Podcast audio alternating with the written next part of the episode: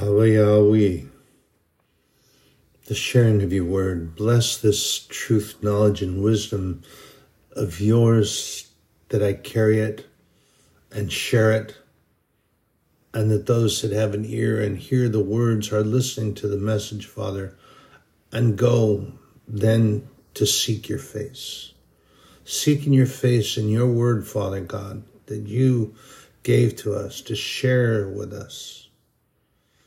Our Yahweh Aman, Yeshua Aman, Baraklit Aman. So, didn't get a dream this morning, but that's okay. Holy Spirit wakes me up in a lot of different ways. But um, just kind of a, a retouch on on that illustration that he brought to me and my mindset. That's to it's to share the knowledge of God, knowing truth, knowing what, and rather than being told about something, something was shared about it with you. Um, and there are those that are, mm, as I've shared many times with you, I call them the theological wizards because they think that they're somehow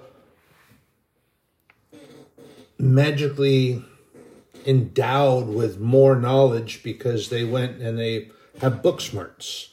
Well, that's not how it works. Not how it works. And a very fine example is exactly what went on with the disciples. Jesus chose them from every walk. From every walk, he had physicians, he had educated individuals. Matthew could write and he could read and he spoke several different languages. He just had a problem with Torah because he gave up his studies as a young person. And then you have Luke, who was a physician. He had smarts. And then you had, I believe it was Nathaniel, was an architect. He had schooling to be able to put drawings that were in print or had been printed or had been drawn that he could put them to task and build things. And you had stonecutter. It had, it had to have some, uh, but people gave little credence to that. I mean, Nathaniel smarted off about Jesus. What anything anything good come from Nazareth? Well, that's because Nazareth was a and see this is a thing that I I don't understand and this was going on in biblical time and it somewhat different today but yet not because there are craftsmen that seem to be still looked down upon. And I don't quite understand that because it's a necessary trade and it's a necessary thing that they can do. Um, they're starting to make a turnaround and, and be proven to be a good, viable part of society, if you want to say it that way. But for the longest time, they were frowned upon. You have stonemasons, you have glass blowers, you have uh, you have individuals that make these very fine um, porcelain pieces, and uh, and you have different craftsmen, but they were looked upon as being less than a real viable part of society. And then you have individuals that will have a smart alecky retort, well, life isn't fair. Well, no, it's not. And the Bible talks about that. And nobody expects it to be. Christ taught us that it's not. he taught us that in life, and especially in this fallen plane of existence that we reside in, that rain and foul weather, it falls on everybody. Man and beast alike, rich and poor, you're still going to get wet. Rich and poor, you're still going to experience a dust storm. Well, not so much now because, I mean, we don't have things like that in city populations. I mean, there are still dust storms that take place if you live out in the desert, places like Arizona and places such as that. You will experience things like dust storms. Um, and you will see things like dust devils. Interesting phenomena they are. But, brothers and sisters, we are taught in the Bible that the rich and poor go through trials and tribulations the same as the poor man. And you might look at yourself and say, oh, yeah, well, they don't this and they don't that. And life is just so unfair. Well, you know what? They still have to go out when it's raining. They're still going to traverse the puddles. And a lot of those folks that you think are so much better off than you are, they still take public transportation. There's a lot of things that we don't have specific knowledge of, but yet we want to talk about it as if we do.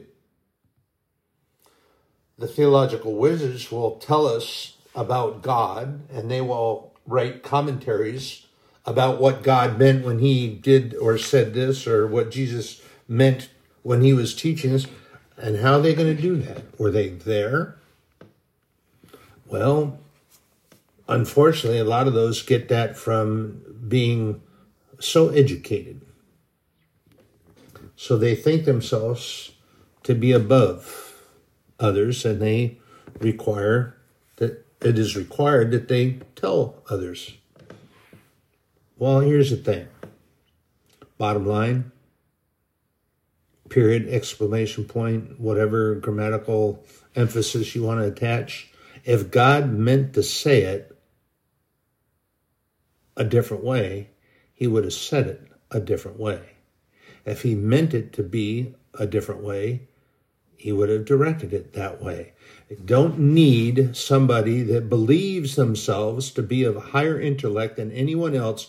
I mean, you look at the disciples as I was sharing. You had Matthew was educated, spoke many several languages, and he could write and he could read. And you had Luke was a physician. You had Nathaniel was an architect, and I can't remember who the stonemason was, but he was. Um, uh, I'm sorry, I cannot remember, but his father was a stonemason. And then, of course, Christ our Lord, he was a craftsman. In more ways than one. But, brothers and sisters, we are chosen of God, and it doesn't require that you have a certain intellectual prowess.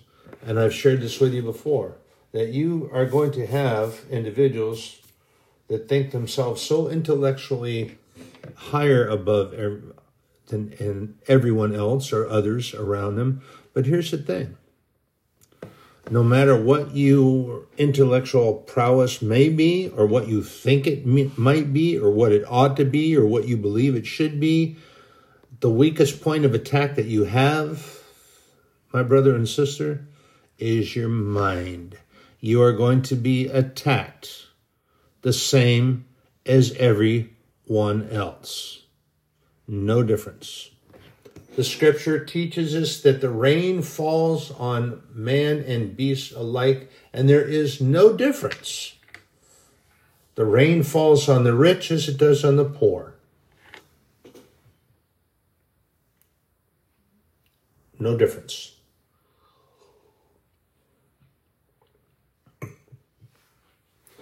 And there are scriptures that remind us that there are going to be trials and tribulations that are going to come, and they happen to everyone alike. It's not just going to happen to uh, some people, and I've heard this comment made is that some people, well, that just happens because you're a Christian. That just happens to me because I'm a Christian. Well, what are you whining about? Really? So I'm going to jump into James. I'm going to jump in here and we're going to read James 1 starting at 12.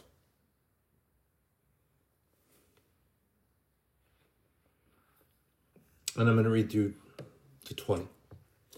Blessed is the man that endureth temptation, for when he is tried, he shall receive the crown of life, which is the Lord hath promised to them that love him.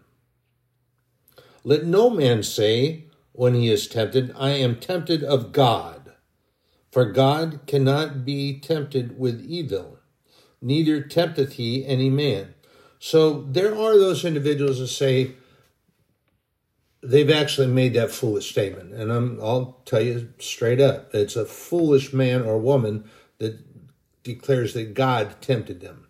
It doesn't say that. Nowhere in the Bible does it say that God tempts you. You may be allowed for a purpose, for a chastisement, or to teach, but God provides, always provides a way out. Always provides. Or He's right there with you.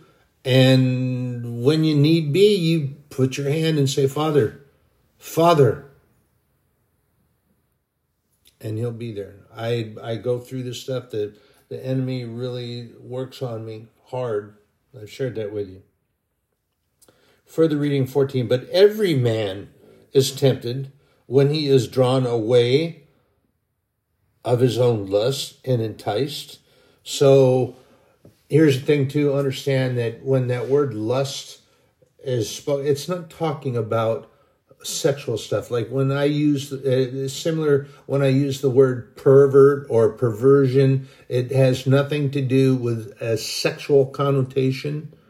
It just means a twisting or maligning of something that God gave us to bless us with, and it's twisted and manipulated and turned dark and changed from what it was intended for, good, and man or mammon or they that follow after the will of their father rather than the heavenly father. And we're talking about the devil, just like Jesus told the Sanhedrin that they chase after their father and they don't understand what he's sharing because they don't speak the truth because their father doesn't speak the truth. And he came right out and told them, Your father's the devil. Oh, that didn't make them happy. Well, I'll tell you the same thing. sharing the same thing. So when he's talking about the lust, you can have lust for riches, you can have lust for fast cars and all this stuff, and and you know when you go desiring to have the thing that your neighbor has, coveting. That's what that is. Coveting, coveting his car, coveting the house, coveting his wife, all the good stuff that he's got, coveting that riding lawnmower that he's got, and you you still have to push a real mower or you have a uh, you have a push power mower or something and he's got that right along. Your yard is the same size, but you got to push a mower and he's riding one. Well, big deal. So you covet that that he has, or you lust after it. That's what that means. Then when lust hath conceived, it bringeth forth sin. And sin, when it is finished, bringeth forth death. Okay, now what James is talking about, he's not talking about you passing off of this plane of existence. He's talking about spiritual death. When you allow those things to drive you and drive you away from what you should be studying, seeking the face of God and not after those temporal things, Brothers and sisters, we all go through it. This is not something new. Remember, I have that little mirror right here, and I'm speaking into it as I'm speaking and sharing with you. I'm speaking to myself as well, reminding myself that I have to guard myself against that, and it comes. And Satan comes at me really hard because, not saying that I'm any different than anyone in any way, shape, or form, other than I really, really want to be about my Father's business. So he comes at me pretty hard. Do not err, my beloved brethren. Every good gift and every perfect gift is from above and cometh down from the Father of lights with whom is no variableness, neither shadow of turning. It's a beautiful gift. The rainbow was a gift of God. It was a promise of God. And it's been darkened and turned into something malevolent and twisted, perverted, indeed. Of his own will begat he us with the word of truth, Christ, that we should be a kind of firstfruits of his creatures. Wherefore, my beloved brethren, let every man be swift to hear, slow to speak, and slow to wrath. For the wrath of man worketh not the righteousness of God. When you're quick to anger and you're going to jump onto folks because of something they said, you're not going to be very righteous. You're going to be pretty nasty. You need to pay attention and be sharing that that God desires us to share. We find also that Paul reminds us in his letter to the church of Corinth, 1 Corinthians, his first letter, 10, verses 12 and 13. Wherefore let him that thinketh he standeth take heed, lest he fall. I don't need any help. I can do this on my own. I got this. I got this. I got, whoa, I didn't have it. That's what Paul's trying to remind you because we have a lot of people that do that. And this is what I warn you about those self help gurus that are abounding out there. And you have individuals, even within the church body, they mean well. They really, really do and they're trying to be helpful. But when they point you in the direction of a self help guru who is supposed to be a Christian, be wary of that individual and try the spirit of truth. Because chances are you shouldn't be dealing with that person. You shouldn't share personal insight with them. You should not. And I say that because how is someone that is going to teach you to do it on your own and stand on your own and be an individual teaching the Word of God? The Word of God tells us that Christ is center in all that we do, that we seek the, we walk by faith and not by sight. And if you are walking into this person's office and having them tell you and direct you, that's not walking in faith. It's not following the will of the Father or centering Christ in your life. That's centering yourself. That's usurping the sovereignty of God. That I can do it on my own, I can stand on my own, I can be independent, and I'll just pray to God when I think it's necessary. This is this goes hand in hand with that thing that that Jesus uh, taught, our Christ taught us, and why he despised religion so much. And that's true. It's in the scripture. You can find it. But the reason he did that is not because of it isn't good. He did that because you have the temptation of men and women to have their thought and their intellect and what they say to go first. And that prime example is with the Pharisees and the Sanhedrin. Everything that they were about was what they said, not what they did. They didn't lead by example. They didn't lead by truth. They told everyone how they should be and what they should do, and they themselves didn't perform in that way. When nobody was looking, they did pretty much whatever they decided they wanted to do. But yet they told everyone else how to act. And they liked the best seats. In the festivals, they had the best booth. They sat and they got the best wine, they got the best food, they got the best portions, and they were always served first. And this is why Christ taught us to be wary of the leaven that they put out. That's the hypocrisy that they teach because they tell you, do it the way I tell you, don't do it the way I do it. No, no, no. You do it the way I tell you to do it. And this is the thing that happens in many religions. They don't worship God the way God is worthy of worship. They don't give thanks to God hardly ever at all. And God is just removed from his little ornate container whenever it's convenient. Whenever they want to make a show. They let God out of his little carved box and they have their special little program, yada, yada, yada. And then they put him in and close the box up and put it away, and it doesn't come out again for another three months or whatever. Or maybe they, it comes out in the following Sunday service. If churchgoers are lucky to see and hear God on that Sunday.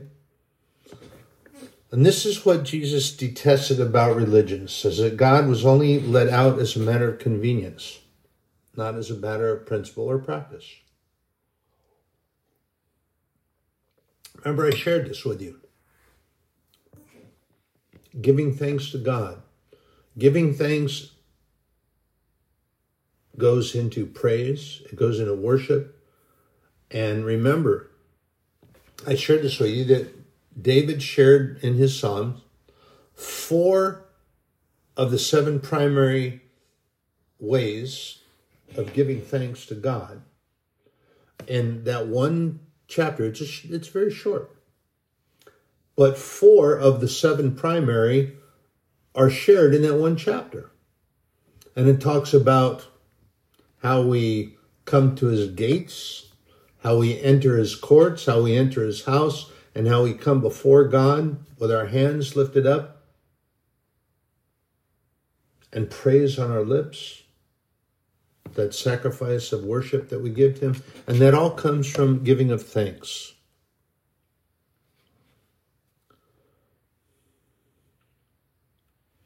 All these things and all these trials and things that come about come for a purpose, and there's a reason. But here's the thing that Christ is the Prince of Peace, and we have His peace, and He promises that to us. It's one of His assurances on what I'm sharing in uh, 1 Corinthians 10 12. You don't stand up and think that you've got it. And, and say, that's what he's, Paul's talking about. Wherefore, let him that thinketh he standeth take heed lest he fall. I got this. I'm in control. I got it. I got it. I got it. I got it. They've been, they went to too many self help gurus and they got all this advice on how to do it on their own. Well, guess what? Tumbelina actually the old story is Thumbelina, but this person is Tumbelina because they went tumbling down. They didn't have it. There hath no temptation taken you, but such is common to man. But God is faithful, who will not suffer you to be tempted above that ye are able, but will with the temptation also make a way to escape that ye may be able to bear it. Now, nowhere in that scripture did you say that God is tempting you. Nowhere in that verse. What it is saying is that there is no temptation that comes about that you take upon yourself that's any different than anybody else. It might manifest itself a little bit different, but it's not, you're not special. You're not tempted specially. Everyone deals with it. But God is with you whithersoever thou goest. To the mountaintop, to the valley, to the depths of hell, to the deepest sea, to the farthest reaches of the sea. David talks about it in his poem. Doesn't matter. God is there. God is there. He's always with us and He's always there.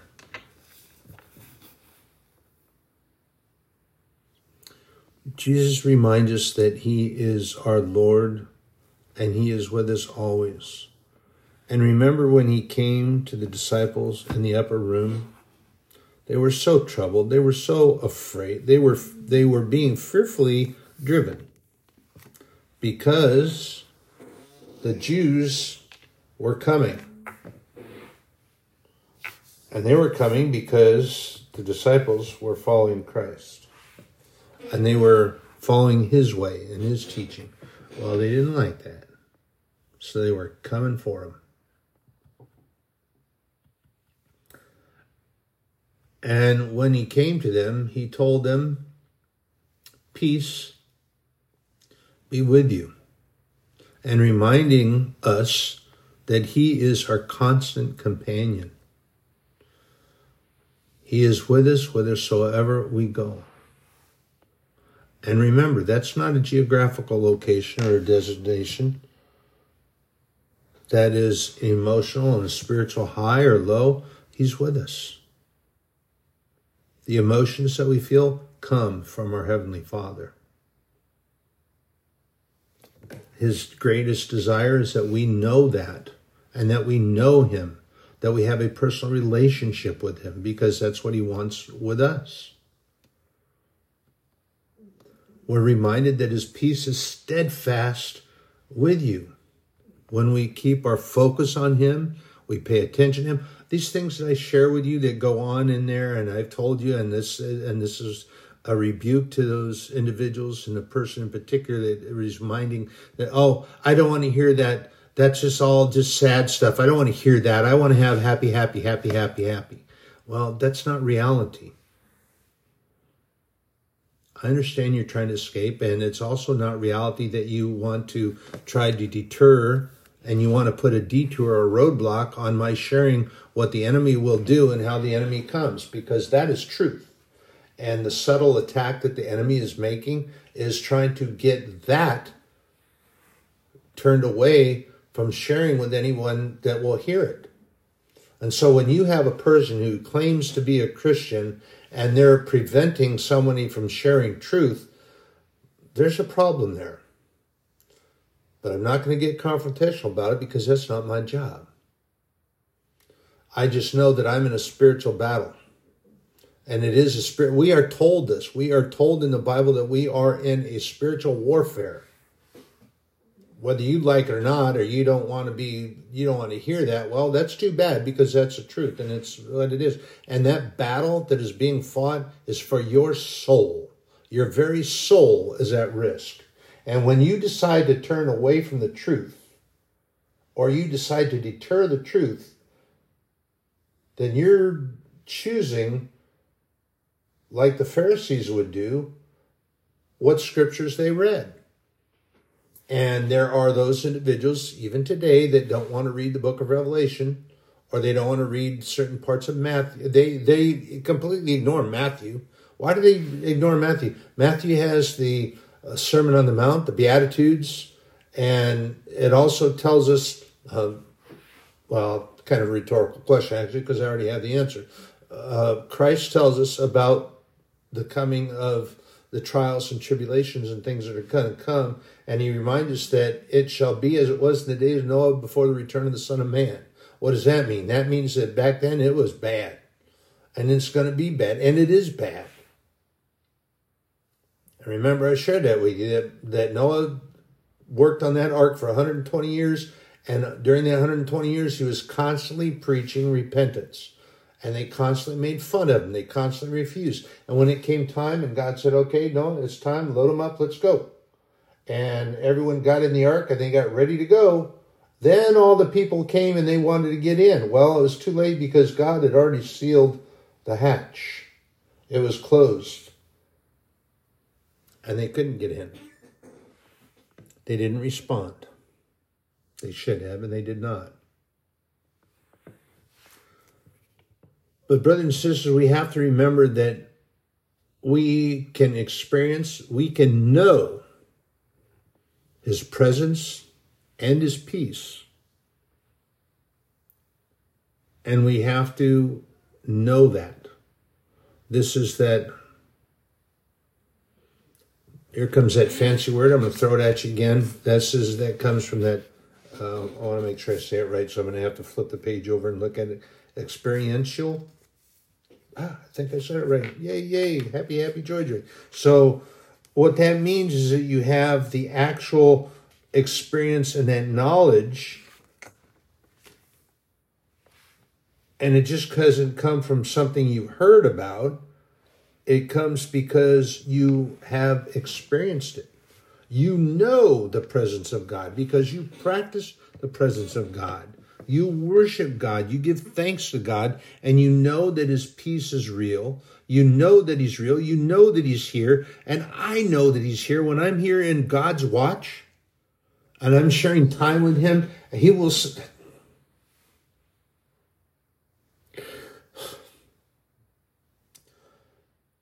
Uh, pardon me, but he's making me emotional. And that happens because his overwhelming presence is here and I know it and I feel it. And sometimes,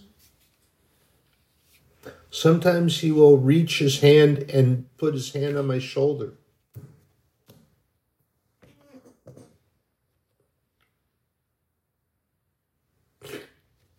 And I cannot help but to fall into this state of disarray, but it's not disarray. Not at all. Not at all. Ah, Yahweh Hatashandri Kuriyasamba. It's just the power and the presence of His love and the majesty that He takes time to spend with me. I've shared this with you time and time and time again. If you make time, He will take the time. Brothers and sisters, that's powerful. But we're going to jump over here and we have to understand that you are not going to stand up there and do all these things on your own. And those self help gurus, they're lying to you. And there's nothing wrong with telling God that you need His strength and you can't do it on your own. I I have to practice this because I am one of those doggone guys who's convinced that I'm capable. I'm not. I need God's help all the time even in the little things. And just remember that we always need His peace. Every moment that we walk and we move through this plane of existence, that we need Him. And this is what those self help gurus will convince you to do. They will convince you to take a shortcut and that you will do it. And that you can do it and get there faster. But wait a second. You're now you're totally ignoring what God has told you that you shouldn't go that way. Well, time wise, as far as this plane of existence, it might be quicker, but that's not a good way for you to go. I have established the way that you should go. And remember, the scripture reminds us of that. But these self-help gurus have decided that you gotta you gotta be a quickie. You gotta do it quickly. But here's the thing, in taking that shortcut that they've told you about, that you're going to return your back on his presence. You're not following the guidance of our comforter. You're trying to do it on your own. Not allowed. Shouldn't do it. We're told not to do it. Sometimes we might have to take the longer route. But remember that He is with us whithersoever we go. And it would be much better that we take that little bit longer way and that we are with the Holy Spirit and our God.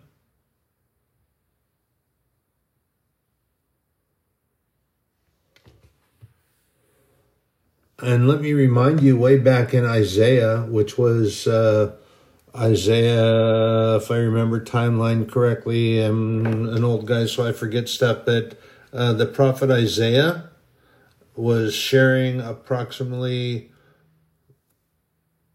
700 years. Yeah, about 700 years before the birth of Christ. What did Isaiah have to say about that? Well, you can see it in Isaiah 9 and 6. For to us a child is born, to us a son is given, and the government will be on his shoulders, and he will be called and he will be called Wonderful, Counselor, Mighty God, everlasting Father, and the Prince of Peace. Man.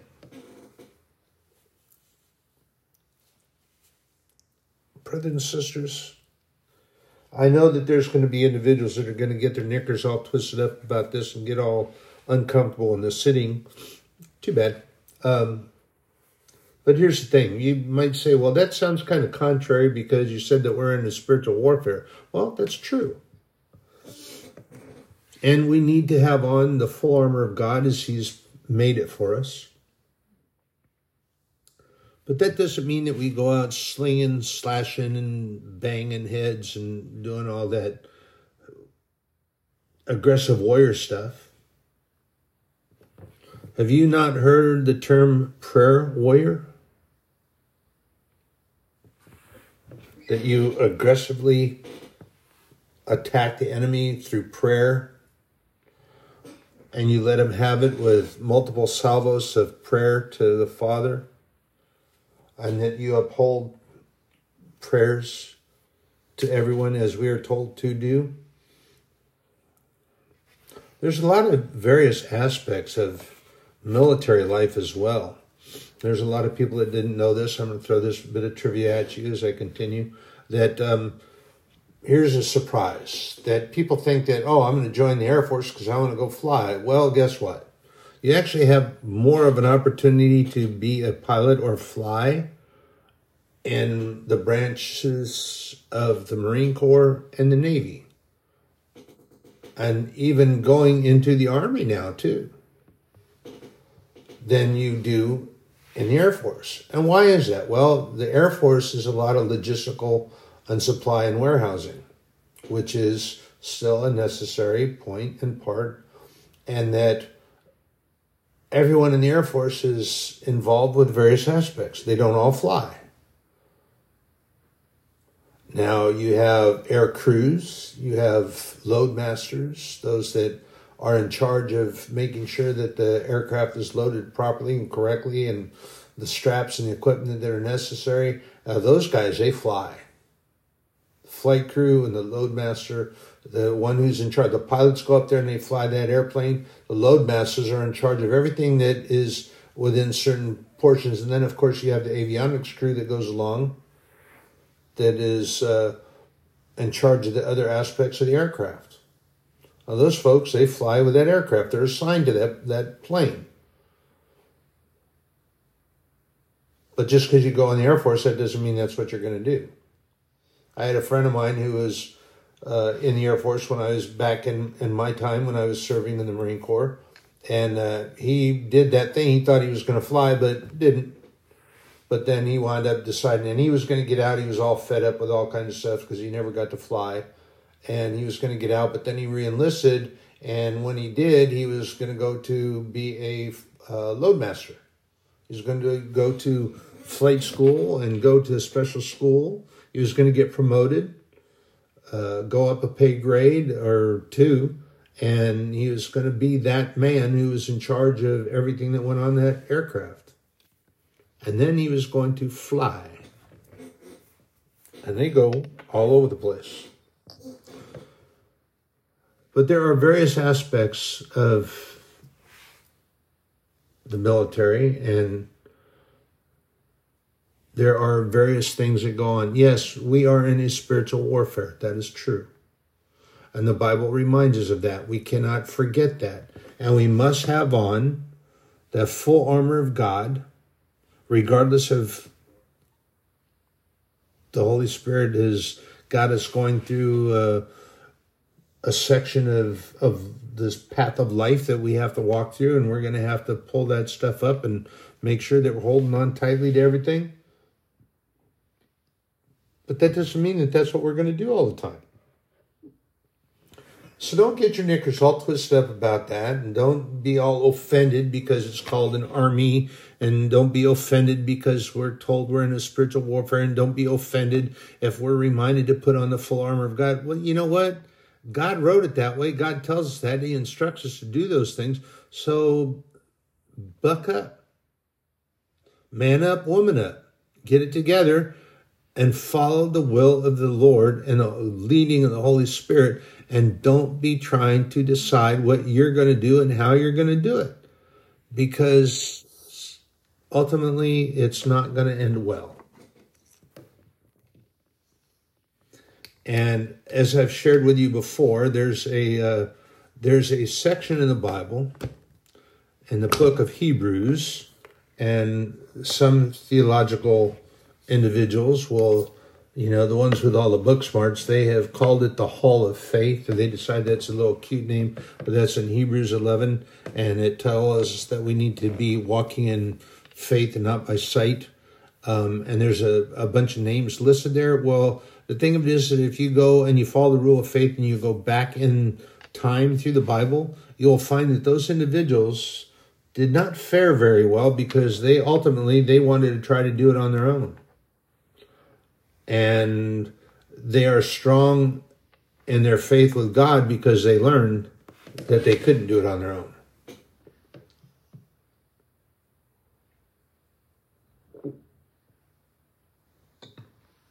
Attempting to do it on their own was not a good thing.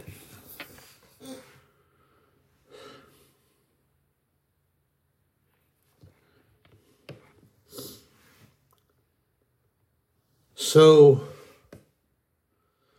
as we go through Matthew 5, and this is this is the uh, these are the beatitudes and part of the sermon on the mount. And he talks to us and he reminds us and in part of sharing the beatitudes he says that blessed are they which are persecuted for righteousness sake for theirs is the kingdom of heaven. Blessed are ye when men shall revile you and persecute you, and shall say all manner of evil against you falsely for my sake. Rejoice and be exceedingly glad, for great is your reward in heaven. For so persecuted they the prophets which were before you. Nothing new is happening to you that didn't happen already. This is what Jesus is explaining. And then what he shares this is important too because in going through these things and going through the trials and the fire that we go through and that we are told we will go through, Jesus uses a term and a phrase. And he says, Ye are the salt of the earth. But if the salt have lost the savor, wherewith shall it be salted? It is thenceforth good for nothing, but to be cast out and to be trodden under foot of men. That's an important phrase right there, and something that we need to hold on to and realize, and something that as a uh, as a chef and a baker, uh, things that I learned. Now, you think salt is for a specific purpose? Well, actually, salt has many purposes. Salt is a preservative. Salt can draw out sweetness. Salt can dampen sour and tartness. Salt can preserve. Salt can be used medicinally. Medicinally, sorry. Goodness gracious. Where'd that come from? Salt can be used medicinally. Salt is good for many things, but if salt has lost its savor, what good is it? If you have lost your savor and you have just given up hope, then you become like those dry bones that Ezekiel talks about. And remember in Ezekiel 37 11, for we have given up all hope for our part meaning that they gave up. They threw their hands up. They had turned their back on God so many times and they didn't try talking to God. They didn't keep praising God. They didn't continue giving thanks to God. They didn't worship God. They turned their back. And they decided, self righteous, self centered, arrogant, that they would go their own way. And Ezekiel was shown exactly what the nation had become a valley of dry bones. We had all given up hope for our part. They gave up. And they just laid out there and became sun bleached.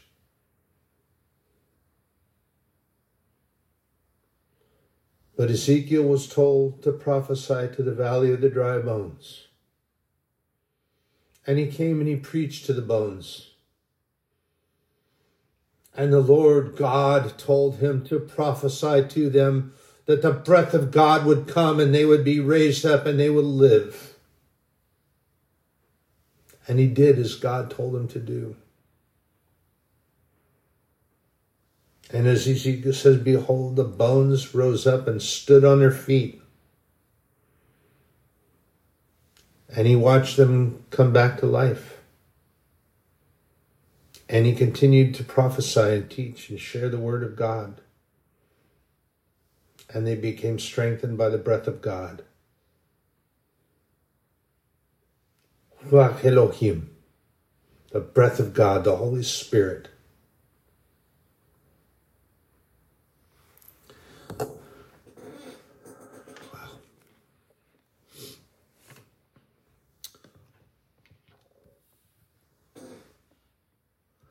So I want to share in Psalm 46, relatively short. I'm going to try to get through this quickly for you.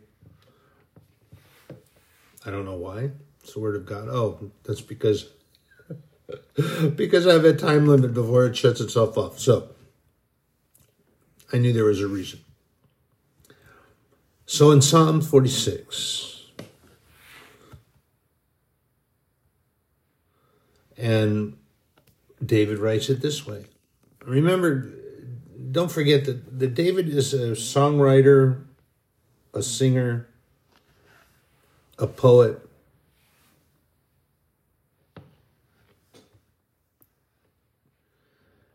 And in Psalm 46, to the chief musician for the sons of Korah, a song upon Alamoth. God is our refuge and strength, a very present help in trouble. Therefore will not we fear though the earth be removed, and though the mountains be carried into the midst of the sea? Though the waters therefore roar and be troubled, though the mountains shake with the swelling thereof. Uh, here's this very special word that I've shared with you before Selah. David says, pause, wait. God will speak. God will show himself to you. Pause. There is a river, the streams whereof shall make glad the city of God, the holy place of the ter- tabernacles of the Most High. God is in the midst of her, she shall not be moved. God shall help her, and that right early. The heathen raged, the kingdoms were moved, and he uttered his voice, the earth melted. The Lord of hosts with us is with us. The God of Jacob is our refuge. Selah. Pause. Wait. For he will show himself to you. If you seek his face, he will show himself. It's not in your timing. Selah. Wait on the Lord. Come behold the works of the Lord, which what desolations he hath made in the earth. He maketh wars to cease unto the end of the earth. He breaketh the bow and cutteth the spear asunder. He burneth the chariots in the fire. Be still and know that I am God. I will be exalted among the heathen. I will be exalted in the earth. The Lord of the hosts is with us. The God of Jacob is our refuge. Selah.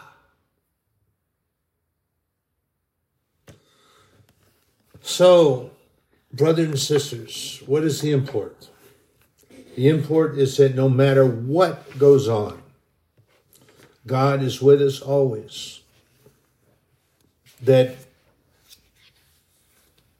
short narrative that I shared with you there. David wrote that, that poem that he wrote, reminding us that God is always with us. God is ever present. All we have to do is take a moment and wait.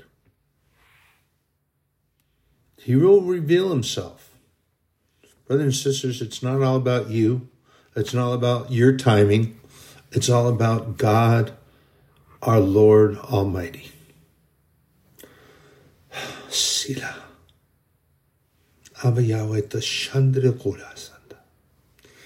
Thank you, Father.